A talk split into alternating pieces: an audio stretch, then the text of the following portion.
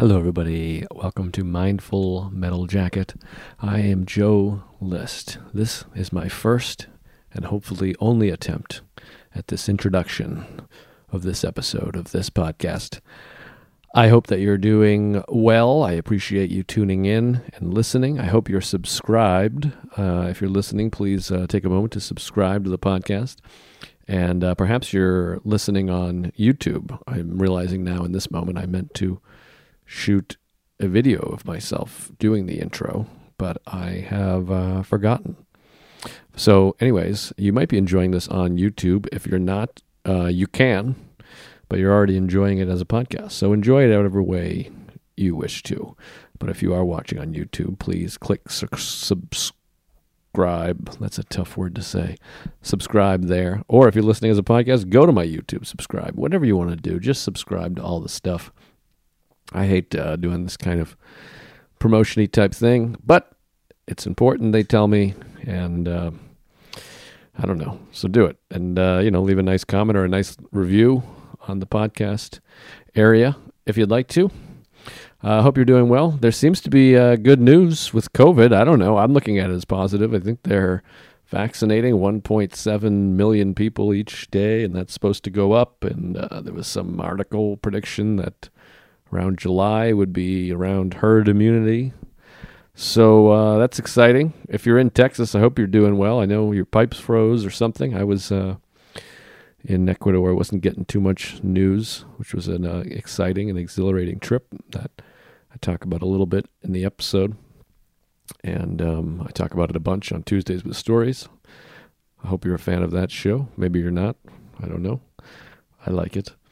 Um, anyways, also check out my my new movie podcast with my friend Ronan Hirschberg, who was the first guest ever on Mindful Metal Jacket.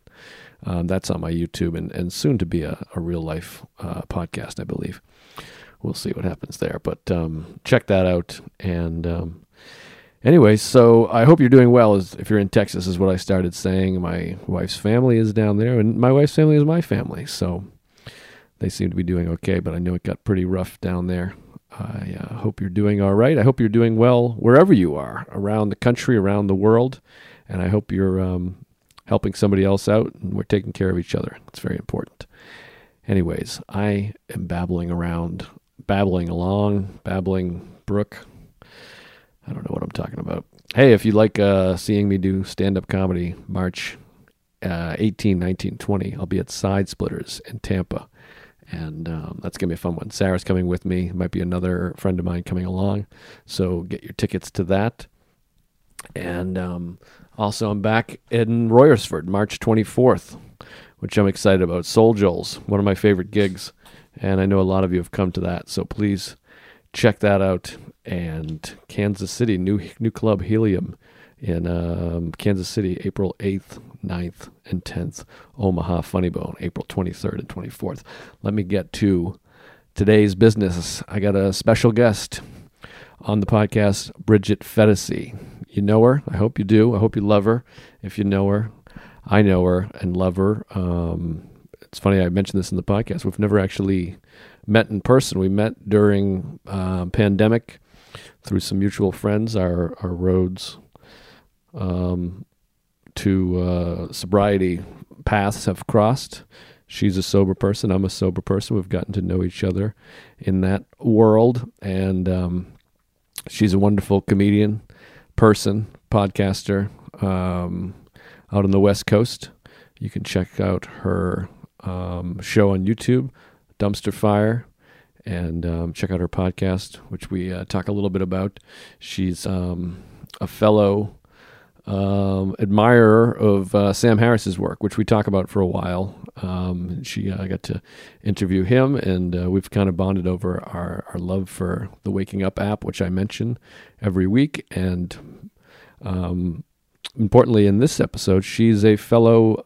Reco- well, she's a recovering hypochondriac, uh, which we talk. The second half of the show is is very much about hypochondria and um, she's somebody that's really helped me in that department. And so we talk a lot about that. So if you happen to be a hypochondriac, this is a great episode for you, and I think you'll get a lot out of it, even if you aren't.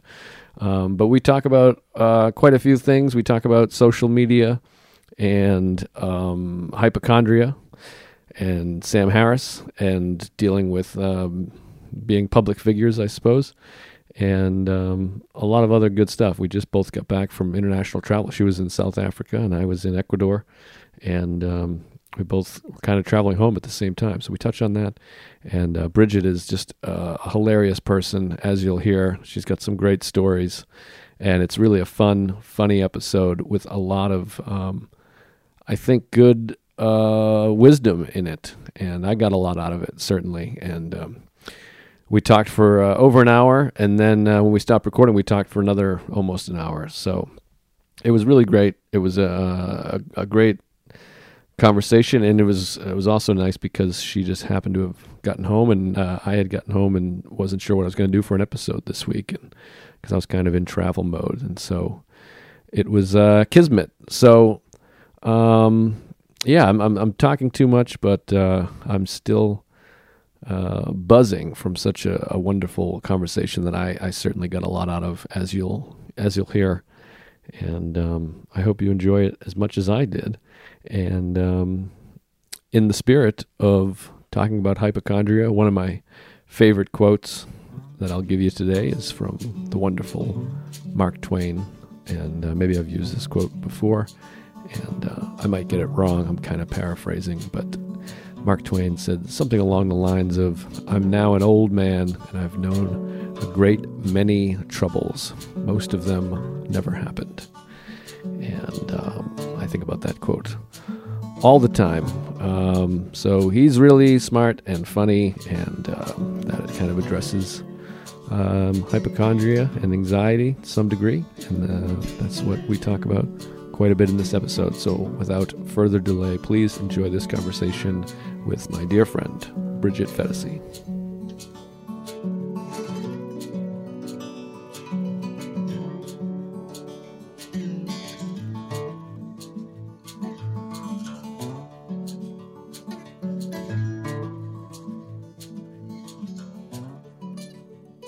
All right, we're live. This is it.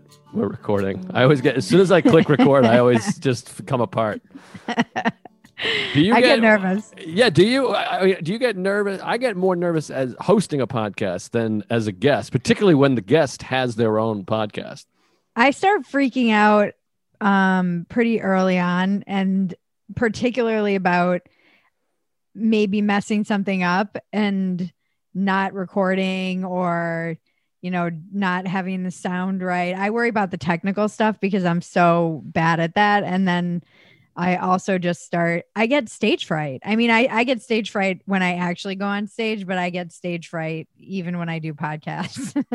yeah. For, for me, it's podcast, like uh, stage live stand up. I rarely get nervous or anxious. It's like an area that I feel so jealous comfortable, but podcast, it's hard because a it's one-on-one which is always uh tricky particular it's worse for me when it's someone i don't know and they're like an expert in yeah. something. Like I've, I've interviewed a few like like an author and a few buddhists that i'm like i'm just gonna sound like a fucking idiot yeah. and they're gonna hate me and I, i'm just gonna come off as an asshole. And i just picture the guest being like i cannot believe i'm doing this.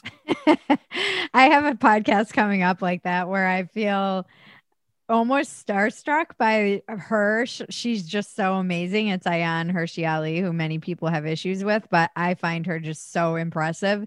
And you know, she speaks multiple languages. She's was in the Dutch Parliament. She worked as a translator in refugee centers. and wow. I'm like, hello.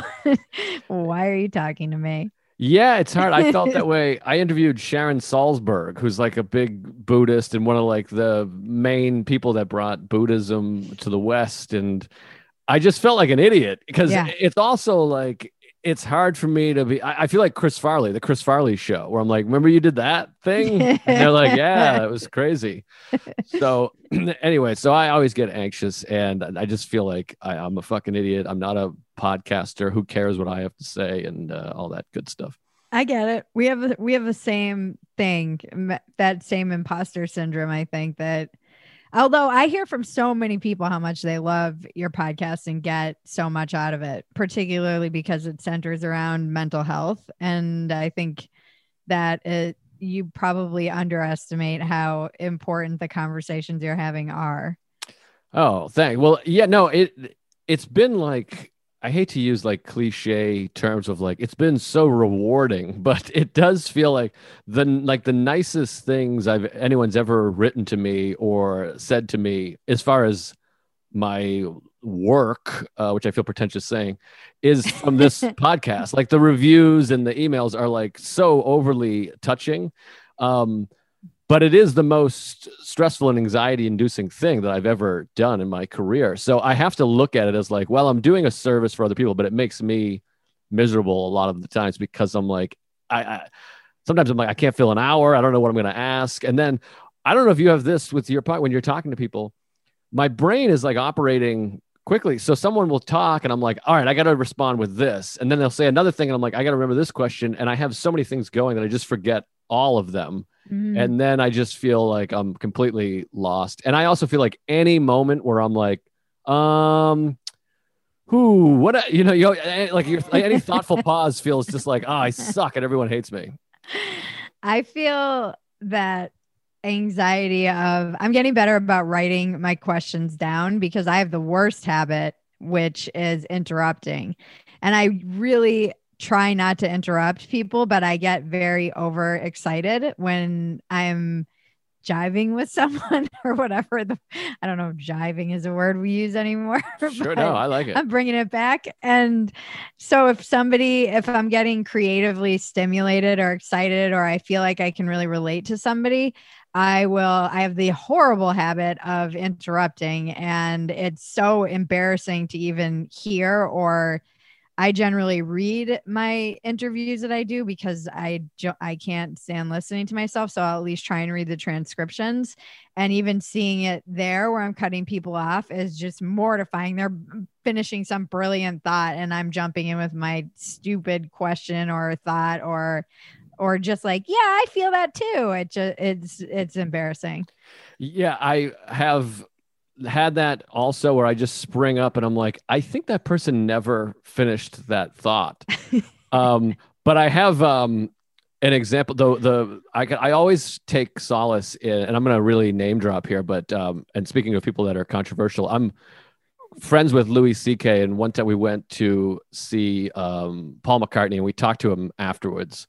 And Paul McCartney was in the middle of a story, and Louis interrupted him and I think he thought he was done. He started talking about something. And then when Louis finished, Paul McCartney went, okay, but anyway. And then he continued his story. And I witnessed this like firsthand. And I was like, that was the worst interruption of all time. Like I, I would, ne- I would literally kill myself. I would take my own life if I started talking and then Paul McCartney was like, anyways, like I was saying, and um, afterwards we we left and we were like on top of the world because we were talking to Paul McCartney, but he was like, I cannot believe I interrupted Paul McCartney. So I guess I tell this story not just to uh, name drop these gigantic celebrities that I spend a lot of time with. Um, that's a joke. I don't hang out with Paul McCartney. But my point is, whatever, anytime you've ever interrupted anybody, it was not as extreme as interrupting a Beatle telling a story after his own concert. Okay, that does make me feel better. I hope that was a yeah, that was a roundabout way to try to make everybody feel better who's ever interrupted anybody. What's even worse is that I do it more often to women.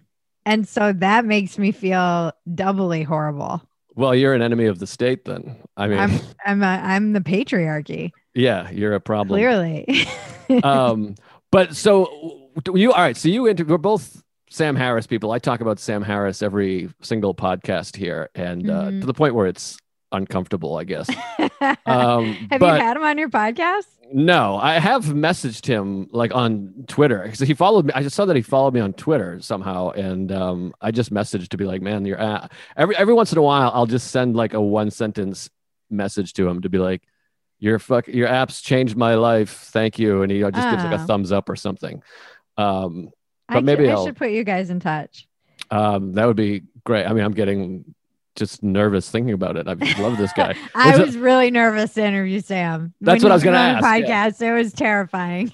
that's what I was going to ask because first of all, like, and he's another guy that's very controversial, I guess, uh, which is interesting because I learned of Sam Harris through um the meditation like he was on tim uh, podcast okay. so like to me he's like this Buddhist, um, you know, uh, meditation guy. You didn't see the fight with Ben Affleck on Maher? I did see that, but I didn't put together that was Sam. I watch real time Ah. religiously. I, I love a lot of people that it, most people hate. It feels like, um, but Bill Maher's another guy. I just think is great. Everything he says, I love. But um, I w- I watched the episode. I, I just never put it together that the guy I was meditating with was the same guy that you know got I in a gotcha. fight with Ben Affleck.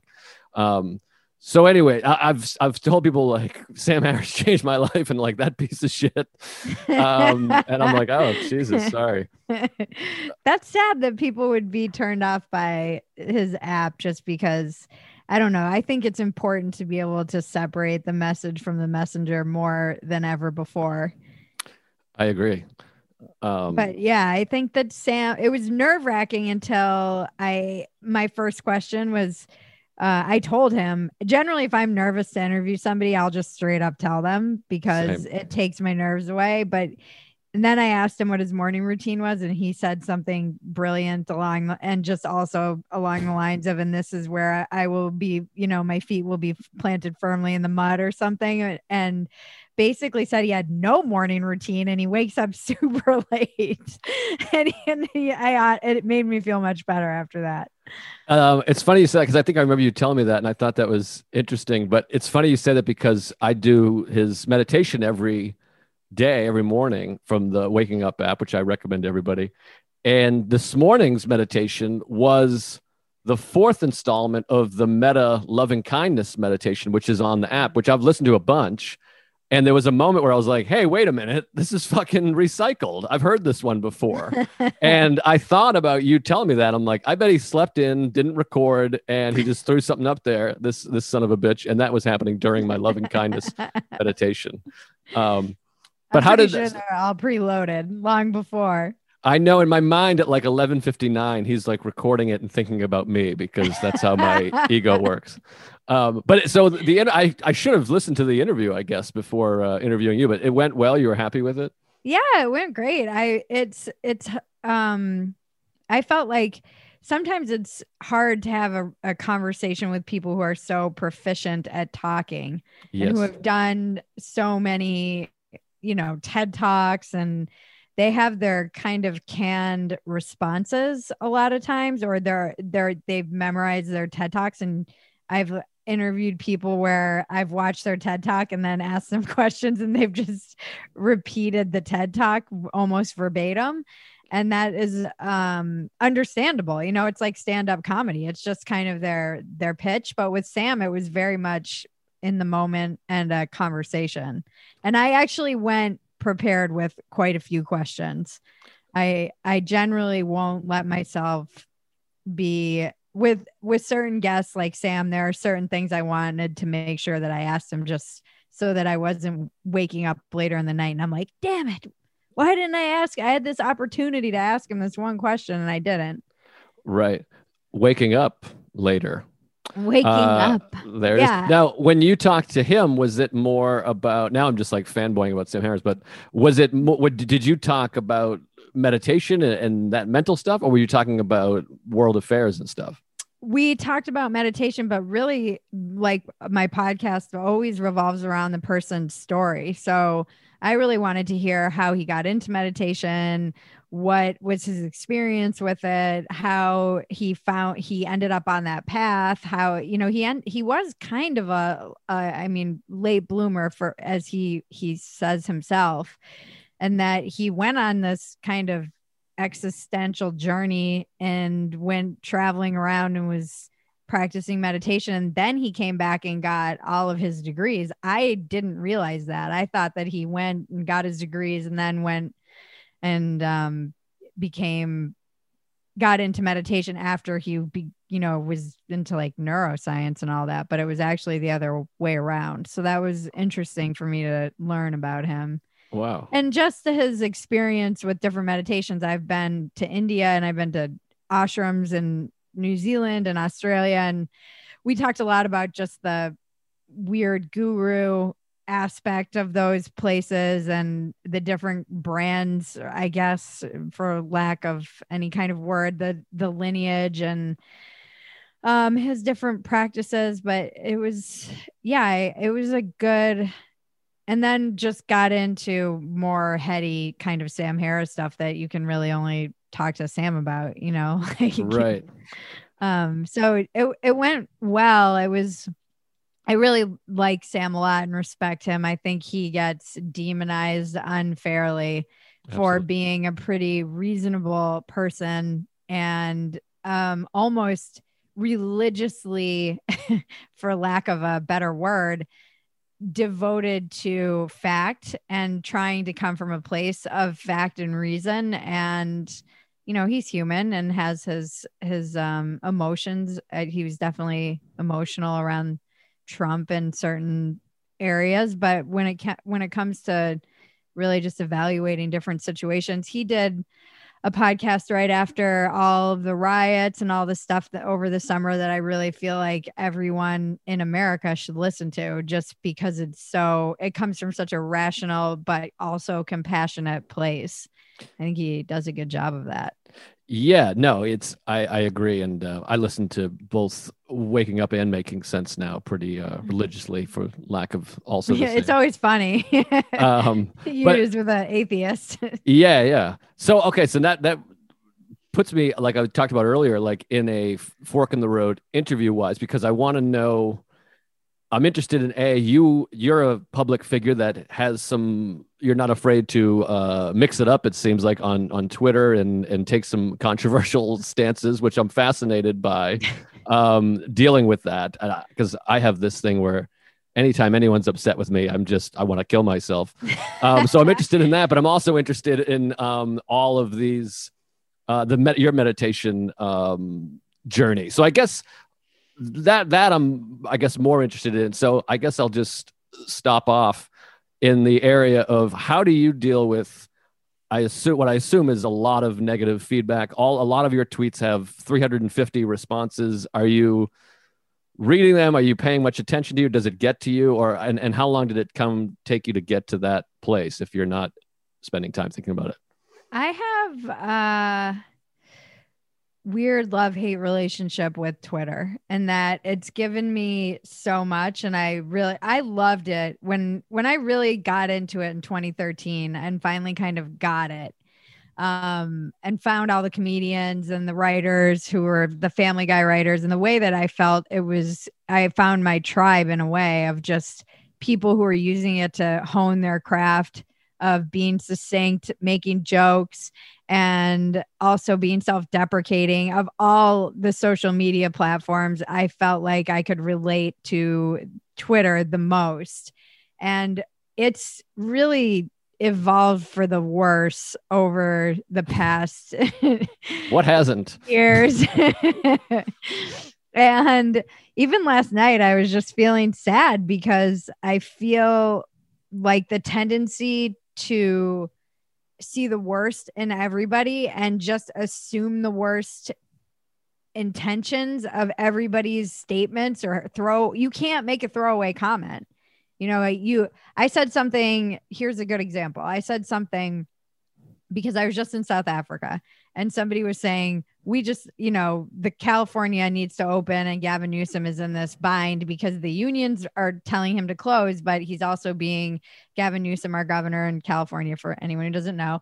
And then there's a recall effort uh, that's coming from the right because he's destroyed small businesses and all of our shops are boarded up and industry is shutting down, unemployment's out of control, and the schools still aren't open. And there's no real science to really kind of back this up. So he there was this tweet with an article in Politico, and I said, you know, even South Africa's oh, even South Africa's open, and I knew right after I hit send, I was like, oh, that's going to be misinterpreted. You know, some I meant like we were in similar boats in terms of our numbers in terms of we had we had lockdowns again around the same time it's different situations entirely obviously. There's 60 million people in south africa. There are 40 million people in california. Obviously there are different demographics numbers geographics all kinds of things going on. But it was uh, you if you look at all of this basically everyone kind of follows a similar trajectory. Even if they try and avoid it eventually they have to face this reckoning. And um, we both had our hospitals kind of overflowing and and then they were they were grappling with this new variant that came out of South Africa, which by the way, I think it's funny that we can't call it the Chinese virus, but we can call it the South African variant, but that's a weird tangent. I'll go on in another day. And so I knew that this was something that somebody was going to be like, What do you mean by even? and sure enough, right. almost instantly, someone's like, I don't really know what you mean by even South Africa. And I was like, Ah, shit. And I ended up getting into a discussion with them, but then I regretted that. And then I was, I just deleted it all. I was like, I don't, I don't even want to deal with this. I don't, I don't, I can't, I don't even know I responded. And then he, the person and I ended up having a discussion in the DMs in direct messages because he ended up, uh, or they, I don't know if it's he or she, but it seemed like a he. He ended up um, kind of apologizing and being like, I did take, th- read that in the worst possible light. And he's like, and I know you and follow you and know that you wouldn't be disparaging all of South Africa like it's some shithole country. I actually was like, hey, they figured this out. Why can't we? Right. It seems like it seems like we were in comparable situations. So they just opened their schools last week, and it seems like why can't we?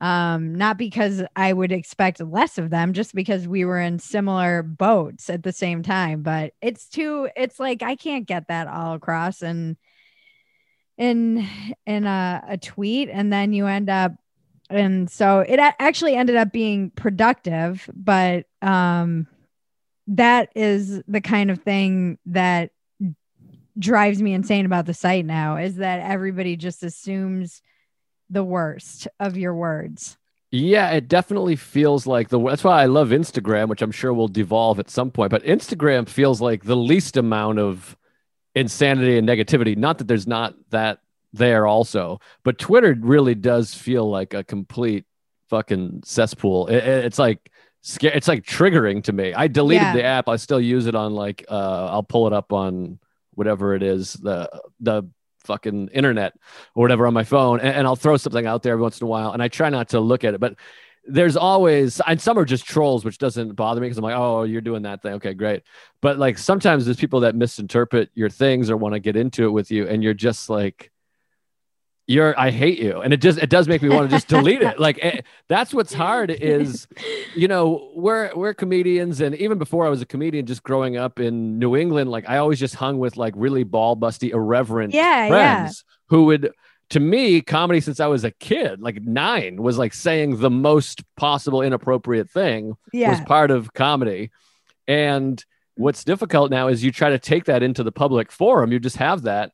And it doesn't go for everybody. And with Twitter, it gets shot out to like everybody that doesn't have that sense of humor. And then all of a sudden you're like, I'm an, I'm not a guy who has that thing of like, ah, fuck them, fuck your feelings. I don't, I don't, I'm like concerned with people's feelings. I'm like, shit, I didn't mean to upset you. I'm sorry, I'll delete it.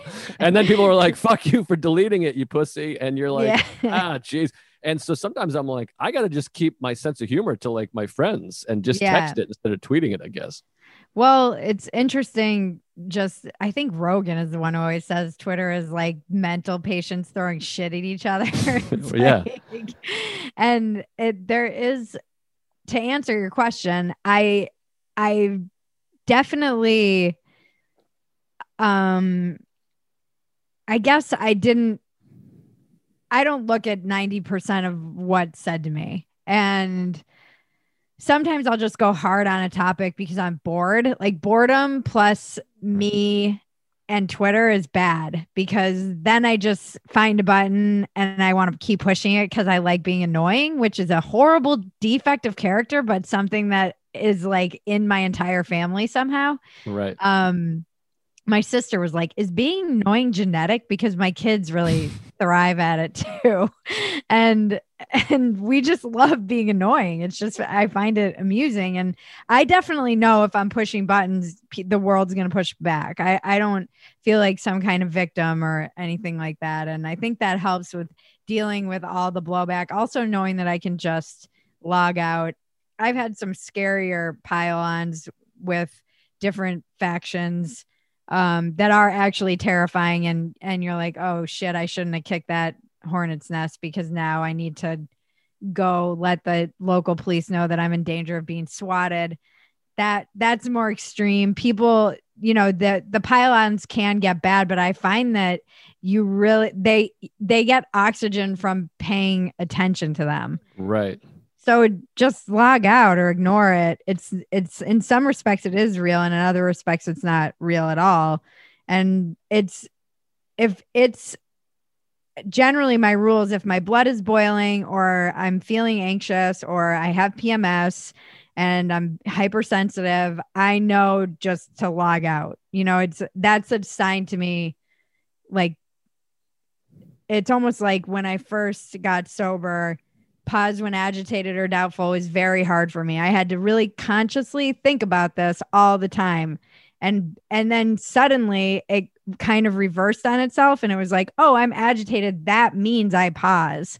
So the same thing has happened with Twitter where it's like, "Oh, I want to I want to kill somebody and or I feel like I hate all of humanity." That means it's time for me to log out and go for a walk. So it's it's like not taking responsibility for my own state of being that I'm creating, by the way. right. Yeah. No, it, it feels like a magic trick sometimes when you're like, and not just with people tweeting at you, but just news stories or a constant negativity coming from, or, or other people. For me, I get like anxiety from looking at other people because I kind of stay out of it on, on Twitter for the most part. But seeing other people debate, I'll, I'll, start reading their debates and I'm like, oh my God, we're fucked as a society. But it's like this weird magic trick where you can just kind of close your computer and it box. just disappears. Yeah. Yeah. And then you go for a walk and people are just smiling and the birds are singing or whatever bullshit. Um, That's not really true in LA anymore. Although I just went for a drive and I was like, holy shit, it's like pre apocalyptic in this town. It's like there was like a lady sitting on the sidewalk and there was, she had just clearly had some fight with a pillow and there was like a destroyed pillow in the middle of the road and she was half naked. And then there was a whole tent town and nobody else is around because everybody's still kind of locked down. And LA's really, I don't know what New York is like, but LA's not LA's looking pretty rough right now. Yeah, I keep hearing about that. It's weird. I'm in Queens, New York, and it's pretty much fine here. I mean, like Midtown Manhattan, I've been in once, and it's it's quiet because everything's closed. So there's more kind of homeless people and beggars or whatever, uh, and it feels a little seedier for sure. But in my neighborhood, it's pretty normal and seems to be getting better. I heard LA is starting to get a little better, so I have some hope that things will get better. But yeah, it sounds like LA and California again. Going back to Sam Harris, just keeps talking about how California is coming apart. Yeah, it, um, it's really unsettling and depressing. I was just in downtown Santa Monica, which used to be a thriving business area, and people, buskers would be down there, and people would be wandering around and shopping, and it would be. And yes, we are in a pandemic, but, be, in the absence of all of that is left with stores that are still boarded up from the riots and stores that have been completely shuttered, which we really won't know the toll of that until we actually open back up, and then just homeless people. It's it's it's weird. It's a weird. It's a very strange. I've been just kind of in my own bubble, so when I leave, I'm like, whoa. yeah, it's well. So that's like a good um, transition into some of the stuff I wanted to talk about because I'm coming off. We're both coming off trips. It's funny. I texted you. Um, I was on my flight home from Ecuador, and then you were traveling home from South Africa, which is yeah, um, a long haul. Holy crap! Yeah, so I assume you have to lay over in Atlanta, France. New York. Oh, France. Well, I was way off. The, no, no, no. You were right. On the way there, it was on the way there. It was L.A. to Atlanta, Atlanta to Charles de Gaulle, and then Charles de Gaulle to Johannesburg. Jesus. Um, it was a lot. It took me, and then we had to take another flight to Port Elizabeth, which is another part of South Africa. So it was four flights and 48 full hours door to door just to get there. And we had a 10 hour layover in Paris. And it was that's, I've done a lot of world traveling, and I'm pretty sure that's longest it's taken me to get anywhere.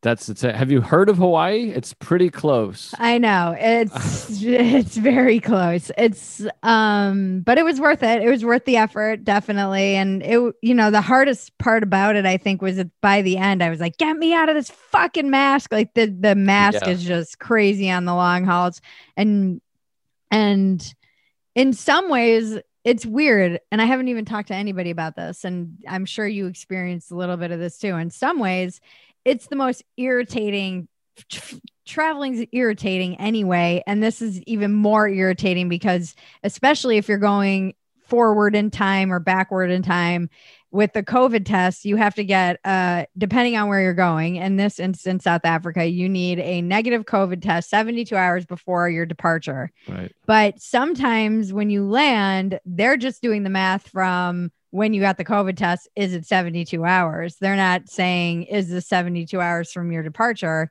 They're just looking at the day you got there and the day that your test says. Right. So they kind of gave us crap because we got our, even though it was 72 hours before departure, by the time we got there, it was almost, you know, four days later.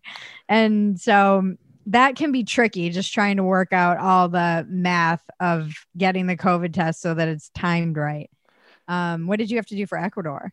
So Ecuador's same thing. We had to get. It's weird. It was more lenient coming back, so we had to get it within 72 hours. So I went to the place in Queens, and it cost two hundred dollars each. It was Sarah and I to get a test that came back like 22 hours later, and it was like the jam up the nose, both sides. and I'm yeah, a big I had like four of those. Yeah, and I, I'm like. I'm just filled with phobia and anxiety. I, anything medical, dental, I don't want to do. I absolutely hate it. I went like 10 months without getting tested until I did a show at the Village Underground because I was like, I just, I can't, I, I can't stand it. And now that I've like everything in my life, once you have it, you're like, ah, that wasn't so bad. Um, but so we did that. And then to get back, we had to get one.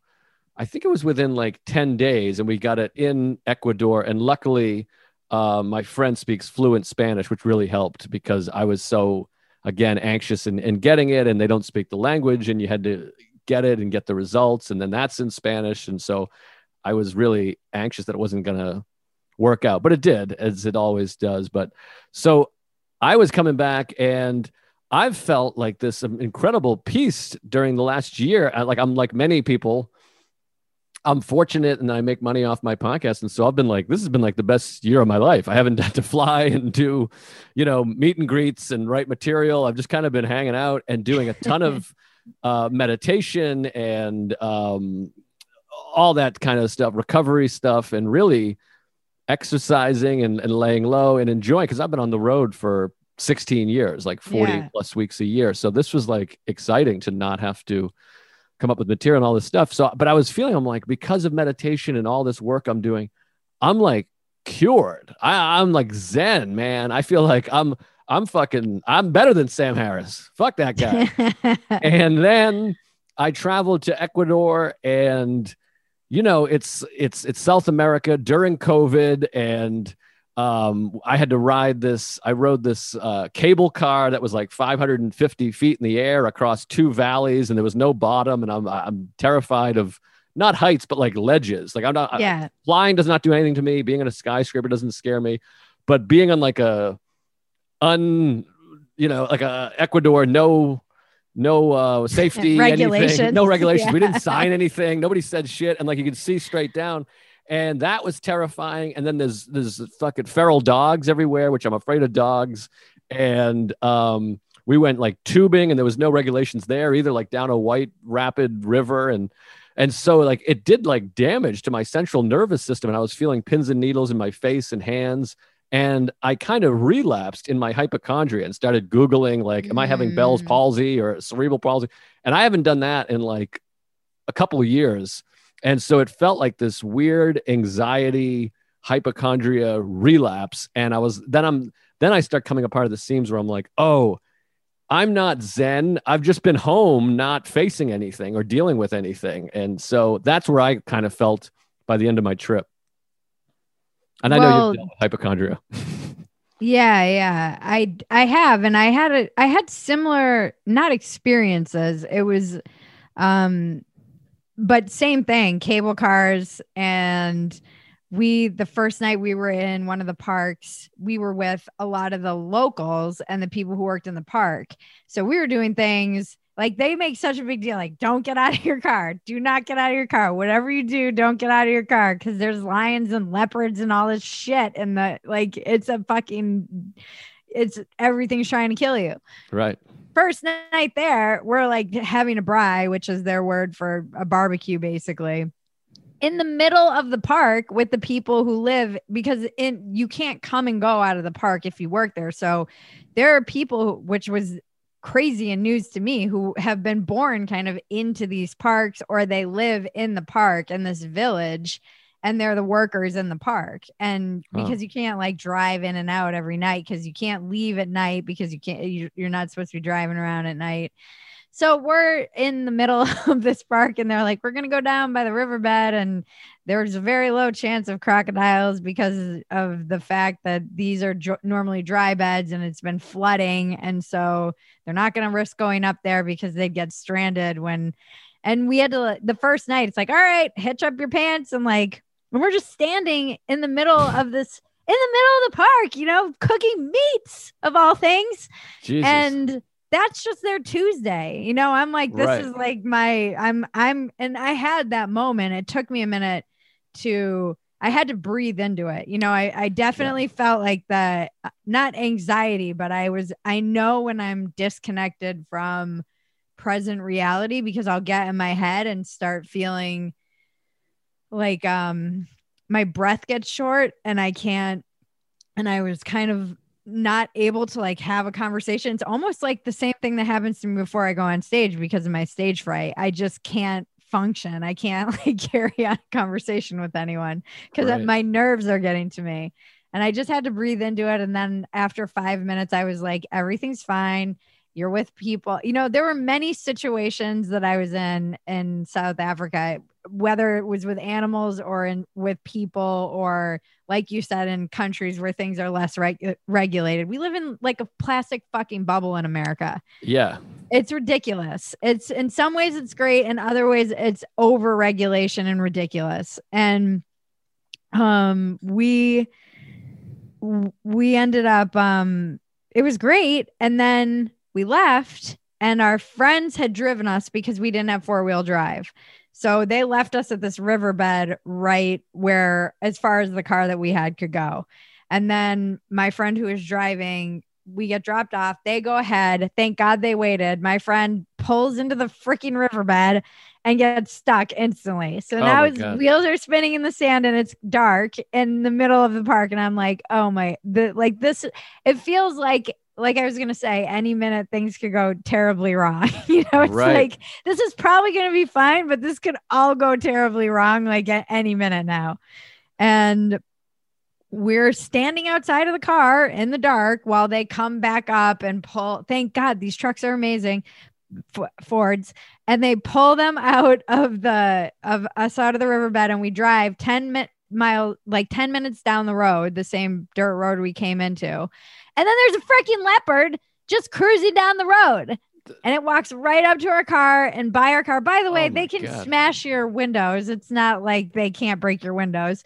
And I was like, this freaking leopard was walking down the road we were all standing outside of the car on like 10 minutes ago. That's horrifying to me. Like, crazy. yeah, even the story terrifying to me, and that's hard because I, do you have this? Because like I was with uh, Ari Shaffir, who you know, and and sometimes you're with these people that are just fearless and feels like nothing's ever happened to them and they don't even care and they're just like like these Zach Morrises of the world that just seem to have like nothing you know and they're like he's just like ah whatever I'll eat that and this guy in the Amazon gave this to me and I drink it every morning and I'm like what's the due date on the milk you know Yeah. and I, I feel like I'm like, this is insane. We're gonna get killed. Like we're we're up in the sky. At one point, there was a we had to deal with a horse that was chasing, r- charging at me, and it was it was just horrifying. but um, and, and sometimes you're just like, this is actual dangerous. Like you just missed a leopard by a few minutes, and you, these Yeah. people that are like, ah, don't worry about it.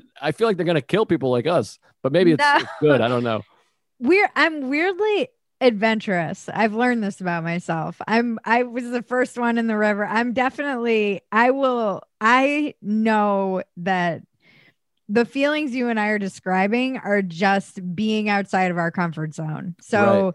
you aren't it's not that you were healed, it's just that you were in a comfort zone and you push yourself outside of your comfort zone and then you have to expand you know what is it? I love though somebody today was talking about limitless expansion and i love that. It's it gives i love the thing i love about in particular this is where sobriety has been so good for me because before i would do that but i would be drunk or wasted or high and i would not really be aware. I wouldn't feel those feelings of anxiety and fear and have to breathe through them and expand, consciously expand.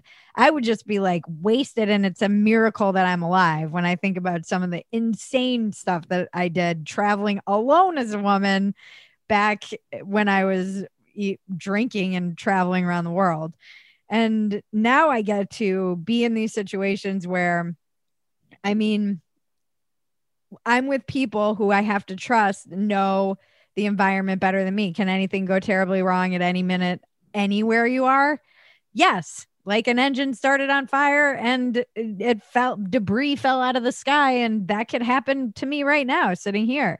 Right. And I that was a big part of how I kind of cured my own hypochondria weirdly. I started like counting the many ways that I could die in any moment, which seems counterintuitive but it was like the illusion of control um kind of has to be shattered for for me to be able to really be present and and and to diminish some of that anxiety because it really is just me wanting to control everything everything about my body my health my experience and to my hypochondria acts up in instances when it, i noticed i started noticing when it would appear and it was always in like the same s- moments or situations that then I went to my therapist and I was like, let's deal with some of these. One was shame around sexuality. I would get hypochondria around that, um, was one area. Another area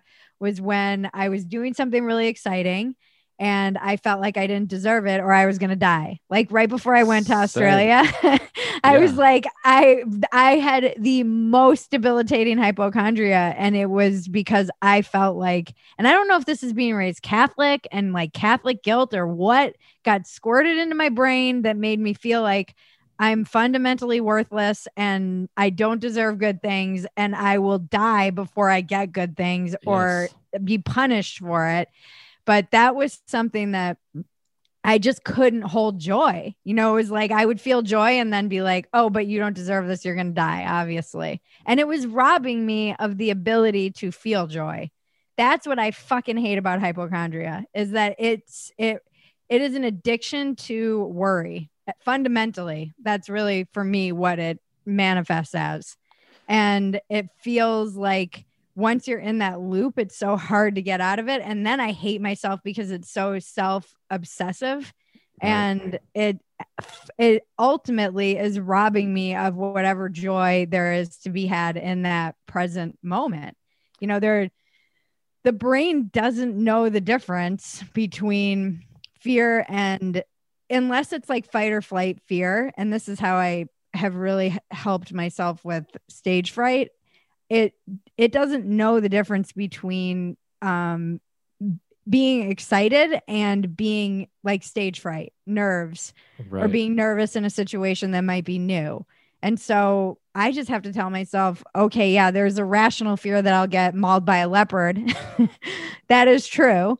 But more likely than not, these guys know what they're doing. And I'm also just excited because this is new and crazy and outside of the box. And then we did this other thing where they dropped us off on top of a freaking, they call it a koppie, but it's a big rock, this helicopter, and left us there for an hour and like 40 minutes in the middle of like, it was again after all of this stuff you hear, like, don't get out of your car. Right. They're like, we'll just fly around and make sure there are no lions or leopards. And then they just dropped us off on this rock. They're like, we'll be back in an hour. And an hour hits. And I'm like, they're not coming back. God. this uh, it sounds horrifying, but what what you're saying about hypochondria, like you just nailed it exactly for me. I've always had the same thing. It's always come up when I do the Tonight Show or I'm getting Mm. married or whatever it is. It was always something that would accompany something great or going to Paris or going on a world tour. And it's the same thing. It's that like I'm gonna die before I can get this. And I've come so far because I can now realize like, oh, there's my anxiety. That's just my anxiety. And it's a combination of therapy of recognizing that there's my anxiety. It's doing that thing. And also the meditation of like, this is just an appearance in consciousness Totally. and it's it's just passing it's just thoughts my thoughts are not reality and fear is just fear so that has really minimized it. Um, like when i did deal with it in ecuador there was a moment where I'm, I'm sitting at the table and everyone's having laughs and i'm like googling bell's palsy. And it's like it was just like five minutes and i was like this is out of control obviously. And then i use this website anxietycenter.com which is a great website because it lists like every ever recorded symptom of anxiety and like tingling in the face and hands is like one of the number one things. And it's things i've Mm. dealt with before but as you know with hypochondria there or in, in anxiety there is that thing of like most likely this is anxiety. My nervous system has been put to the test by riding a half hour long 600 feet cable car in ecuador and but also i'm like but it, it- it's tingling. I mean this could be my it, it could be some kind of neurological thing with my head but it, it was short lived it turns the volume down and shortens it through all the work i've done. Eh, but it, it does make me able to be like oh this probably has a lot to do with the fact there was a horse running at me the other day.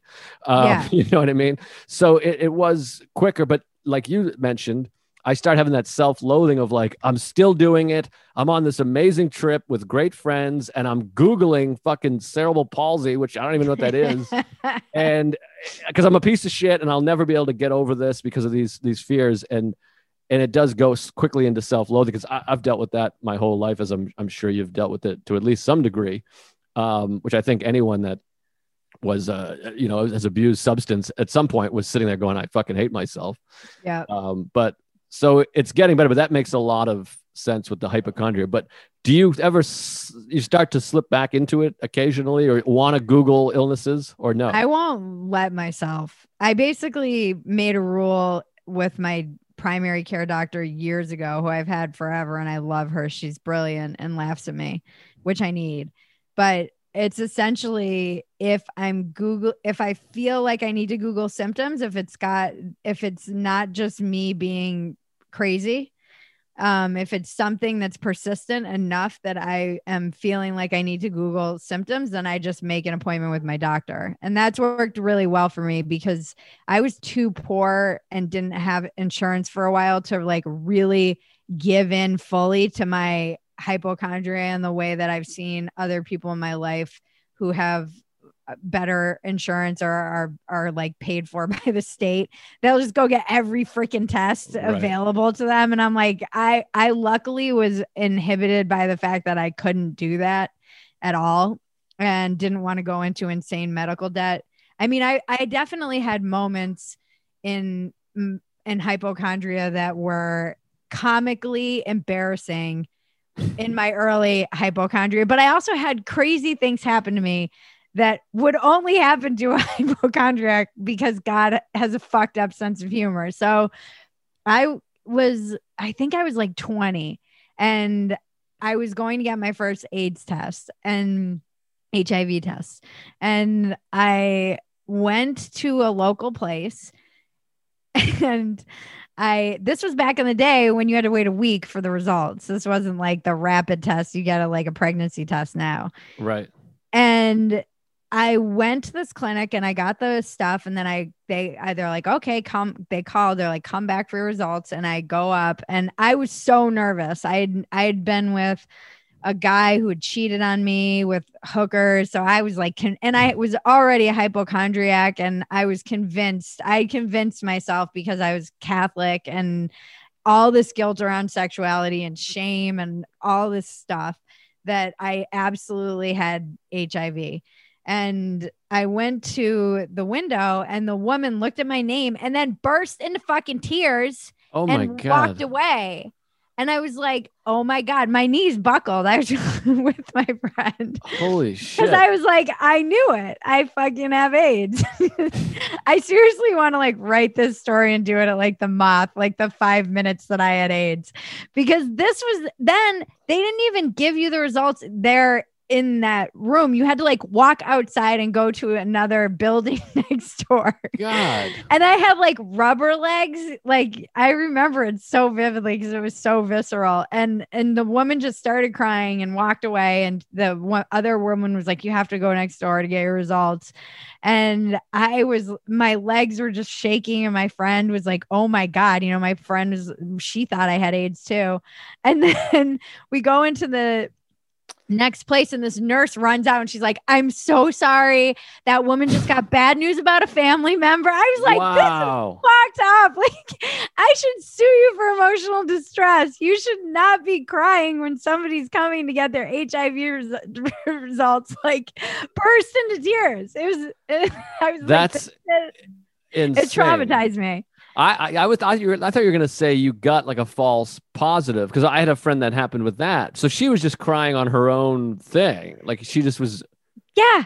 It I mean, had nothing to do even more me. insane. I mean, that's, that's fucking crazy. Yeah, Well, it was nuts.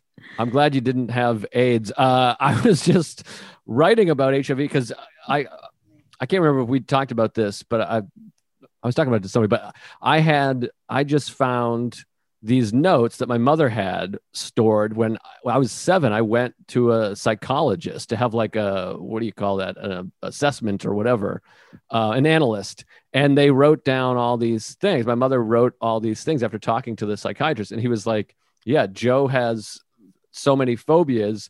And one of the things was my mother was writing was like, yeah, he asks about AIDS all the time. And I Mm. was seven years old. Like this is 1989. So it was like, I think it's when Ryan White was a big thing. And they were talking about like it could happen to anybody. And here's this 12 year old kid with AIDS. And so at the time I was seven, I was like horrified that I was Yeah. going to have AIDS. And I hadn't, I didn't start shooting heroin until I was nine. So, um, but it really was like a, a genuine thing. And I felt like for me, nobody said to me, you're a hundred percent not going to get AIDS. yeah. Why do you think you're going to get this or whatever? And I, I feel like I was never shielded from those things as a, as a young kid. Like my family would just talk about it and play the news in front of me and all this stuff.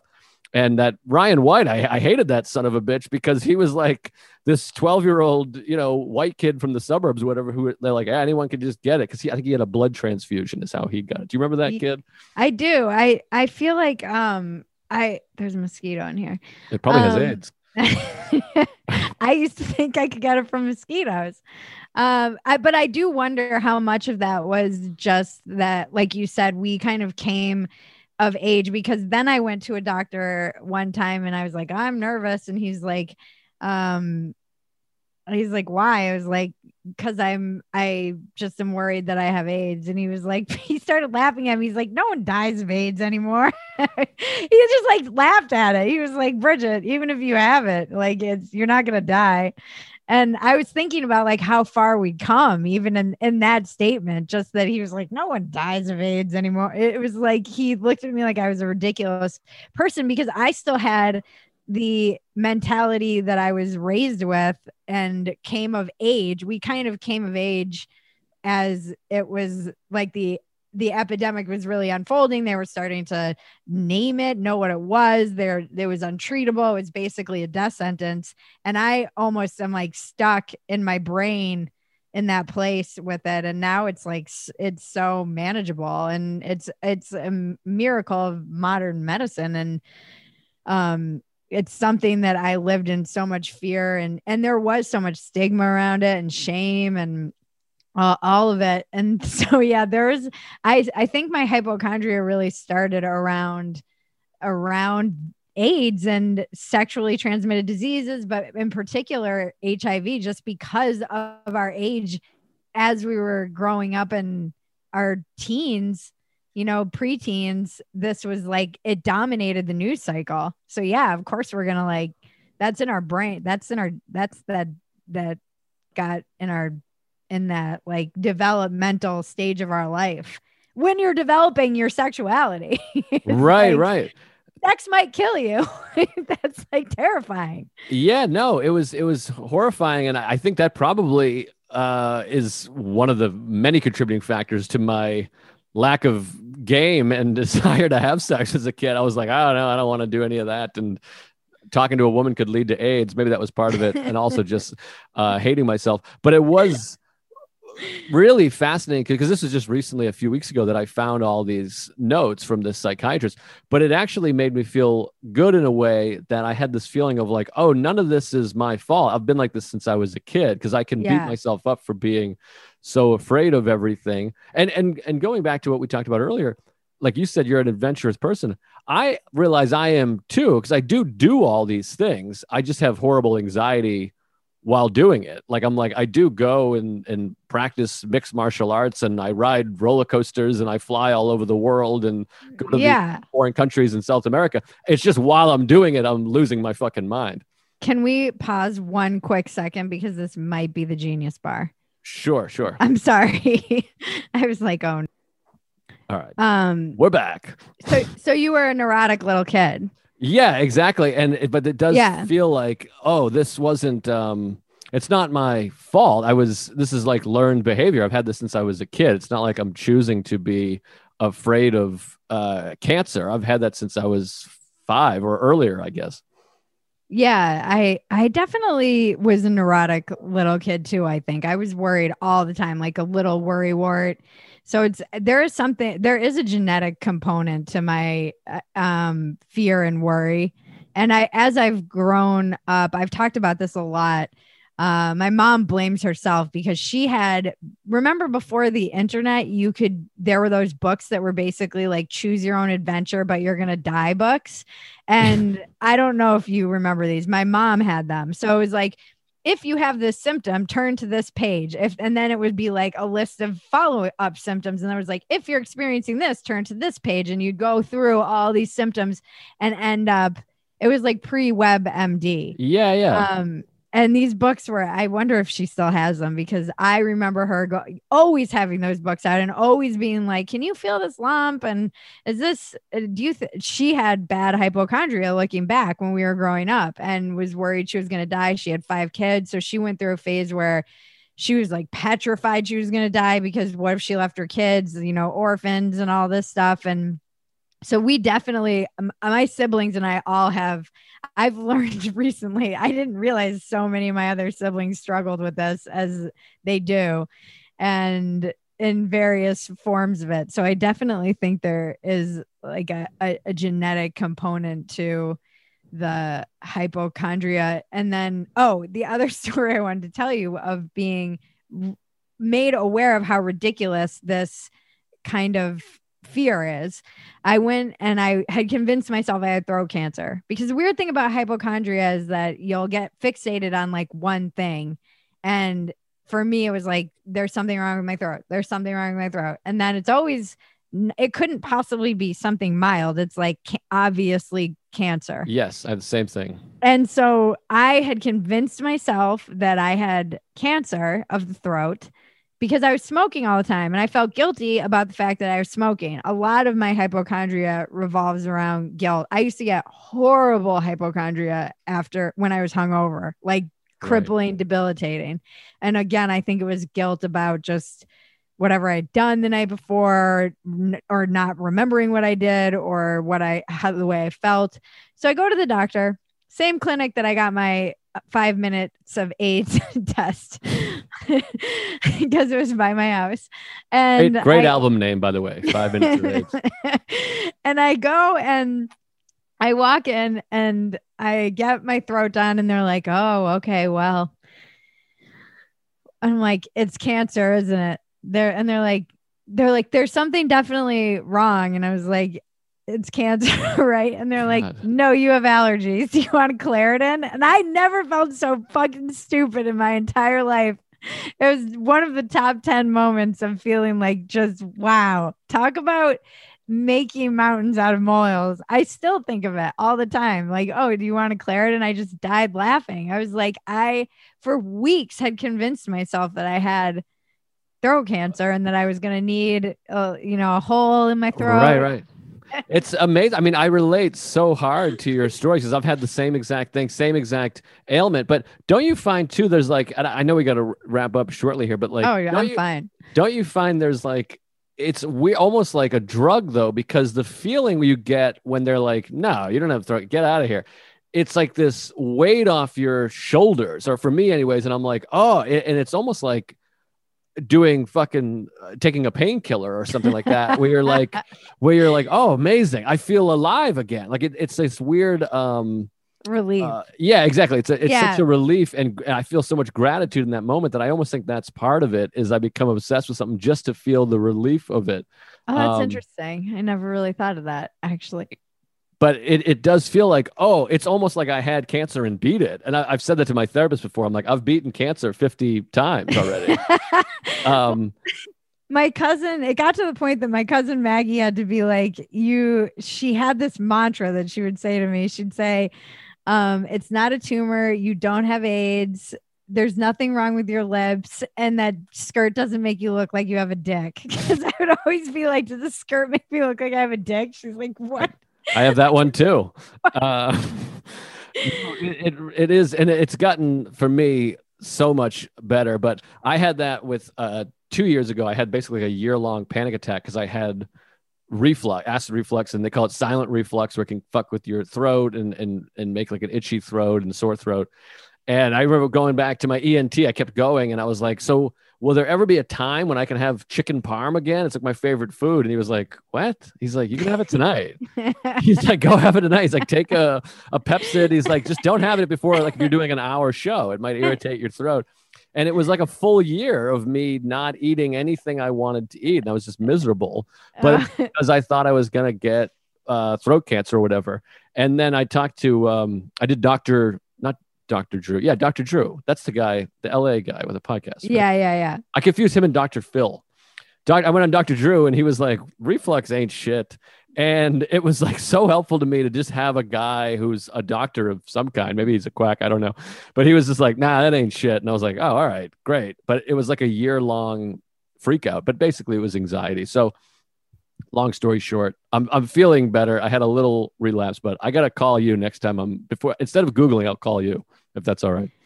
Yeah, I mean, I definitely I had to like really aggressively attack my hypochondria and to the point that my therapist now wants me to write the book that I want to write, which is Kill Your Hypochondria Before It Kills You. That's because great. I I I really had to like personify. I basically named it. I got a rubber band. I had to rewire my brain essentially because it was it's that idea of like what fires together wires together. So every time I would say there's something wrong with my lips, I had to snap the rubber band, replace it with a loving or or you know, I would say I am healthy, everything is okay, I am healthy. And then I would do that hundreds of times. Like my wrist would be just destroyed by the end of the day from this wow. rubber band snapping. And when I was really aggressively attacking it because I had to just retrain myself to to um think loving thoughts or positive thoughts and then I also couldn't give into that wiring. So googling touching whatever part of my body I thought had right. a tumor, going into the mirror and looking at whatever I thought was whatever was wrong with me. I could I couldn't uh, you know the action only reinforces those those kinds of thoughts. So i mean it's actually crazy how much work i had to do around it and i do not experience it anymore. I feel wow. i have moments like i said of mo- moments of where i feel that like nervous flutter and the problem that i had with anxiety and panic attacks was i didn't know what was happening to me. I never when I had my first panic attack, I, I was in the Chicago Chicago airport and I was sweating through shirts. I had no idea what was happening to me. And my yoga instructor at the time, I was getting certified in yoga. I called her. I'm like, what's happening to me? And she was like, oh, this is just a panic attack you're having. I couldn't breathe. And my flight kept getting sickeningly, sickeningly delayed 15 minutes every right. 15 minutes. I was, it was like God was personally laughing at me being tortured by my own mind. And that, I think that's what's so the thing and the reason that I have so much compassion for people who really suffer with hypochondria, anxiety, OCD, all of these things are kind of intermingled yeah. is because it is a mental illness. Like you know it's a mental illness. Yeah. And you can't get outside of the matrix of your own mind. You know, it's like how do I get on top of that which is, you know, med- like you said meditation helps. I had to there I needed therapy. I had to really start i think that cognitive behavioral therapy whether i realized i was doing it or not that was essentially what i was doing where i started keeping a log of every time i would feel hypochondria and what the behavior was and what triggered it and um, what was something i could replace it with and and so that's I didn't know I was doing this, but it, it is cognitive behavioral therapy. And I think that's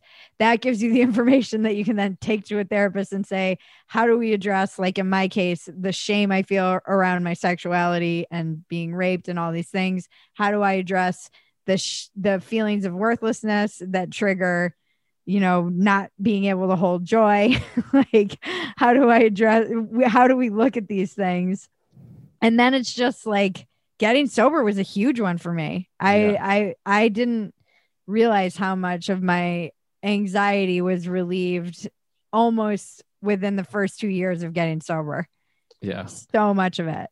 Yeah, I had a lot of that too with my sobriety, but a lot of it comes crawling back. But man, I I, I relate to so much of what you're saying. Even the I, I'm fortunate not to be uh, a victim of any kind of sexual abuse, but I have such shame with sex. Uh, just, and I mean like just regular missionary sex with my wife. I apologize. I feel like, oh my God, I'm a piece of shit. So that, but also the OCD I deal with, I'm dealing with it now. I can feel myself blinking and flexing my arm throughout and anxiety, hypochondria. It really is just wild. And i have to remind myself of like how far i have come. That's what my therapist is always doing but he's like look at all you've done in spite of that. Yeah. Where it's like again like i've done late night tv and managed to move to new york and i have a wife who's a relatively normal person and and you know i've traveled all over the world. So it is this thing of like I have accomplished all these things in spite of of that. It's not yeah. crippling, but it does it's the the thief of joy like it, yeah. it's hard to to hold any joy or peace but i guess it's um a work in prog- progress not perfection as we say but this has been really helpful everything you're saying and i think i need to stay in touch with you on this to recover from this stuff oh yeah i tell people i'm like i will happily be your like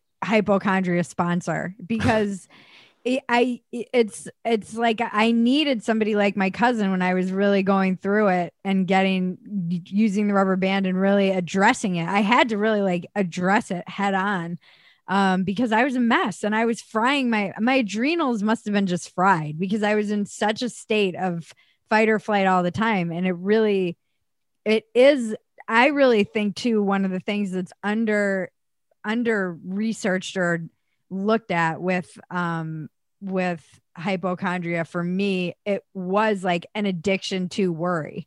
I yeah. didn't know it was like i i could just be creative and use that energy creatively but if i'm not being creative i generally end up that energy kind of turns on me and starts creatively finding ways to like self-destruct. Exactly. And that is a bad space to, to be in and i had to really to really have somebody like my cousin who had that funny mantra where she could just like make fun of it. I needed somebody who was like, You're not dying, you don't have cancer, it's not AIDS, there's nothing wrong with your lips. Like you, you don't look like you're you have a dick in that skirt. It just it, I needed someone to like take the piss out of me because it it, it definitely I mean, I would there were times where I was in the fetal position in bed, unable to function. Yeah. And it was just uh, the product of my own mind. And it's, Absolutely. I look back on that and I, I, when people tell me they struggle with this, I want to like take them in my arms and hug them because I know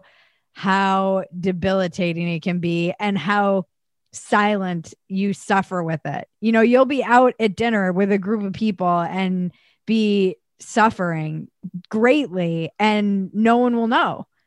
Absolutely. Yeah. I mean, I just dealt with it this past week and uh yeah i feel it so much and i appreciate it. it's funny because i feel like we know each other very well now but i've never actually seen you in person so i am gonna i'm gonna i'm gonna cash in on that hug um but oh fuck i forget what i was gonna say oh that's what i was gonna say is the anxiety uh, of and, and hypochondria ocd has been the greatest hindrance to my career uh mm. creatively like i feel like i would have created so much more material and and maybe made films or or written more stuff or pitch shows or whatever but it was all my own hypo just debilitating uh hypochondria. So and again like i was just saying i have to remind myself that it's a miracle i've gotten as far as i have in spite of all these things. So i'm hoping the second half of uh my life i can be more um, productive and creative with kind of getting on top of this stuff.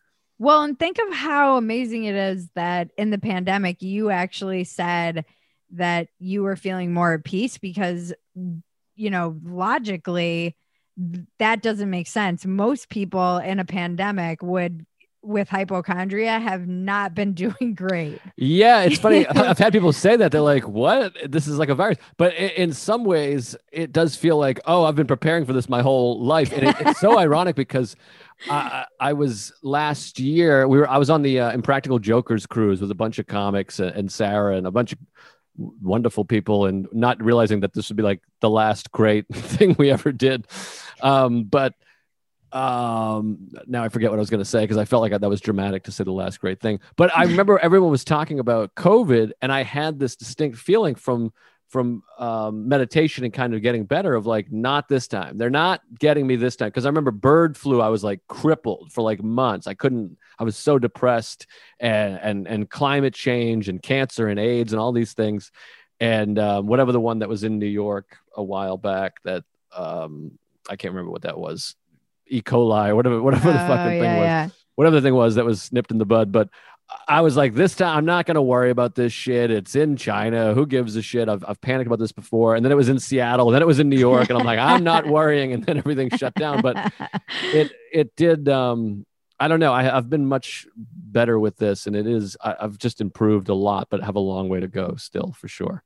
Yeah. It's, I, I think it's good to stay on top of it. And I definitely, I mean, I encourage anyone to reach out. I always try and help anyone I can on this topic because there, as my therapist has told me, she's like, there's really nothing that we can do other than medicate people. You know, she was right. like, aside, aside, there's not really, she was like, please write your book because I don't use meds. I didn't want to have to use them. And I actually Same. found that the meds that they gave me for hypochondria made me more anxious and generally like things like Xanax and all those meds just they're a I can't take them because I'll just take them and b Same.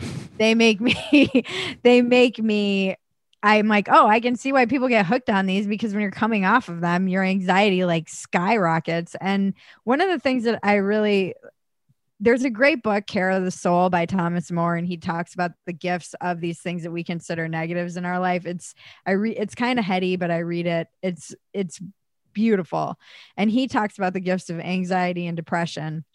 And one of the gifts that I've found, and again, I can really see this in sobriety, is the anxiety that I was feeling, particularly when I first started getting panic attacks was the fact that I didn't want to be in my first marriage anymore. And I didn't know how to articulate that. And I was scared to get out of the marriage. And my anxiety was just like out of control because I was lying to myself. So, something I've learned about myself is that I'm, um, and then recently I was with someone and she was like, Oh no, we're totally going to hang out. We're going to be friends. And I was, I kept getting like bad anxiety. And I looked at her and I was like, You're lying to me. Wow. and so I, it's become this lightning rod now where I know that I'm either lying to myself or someone around me is lying to me.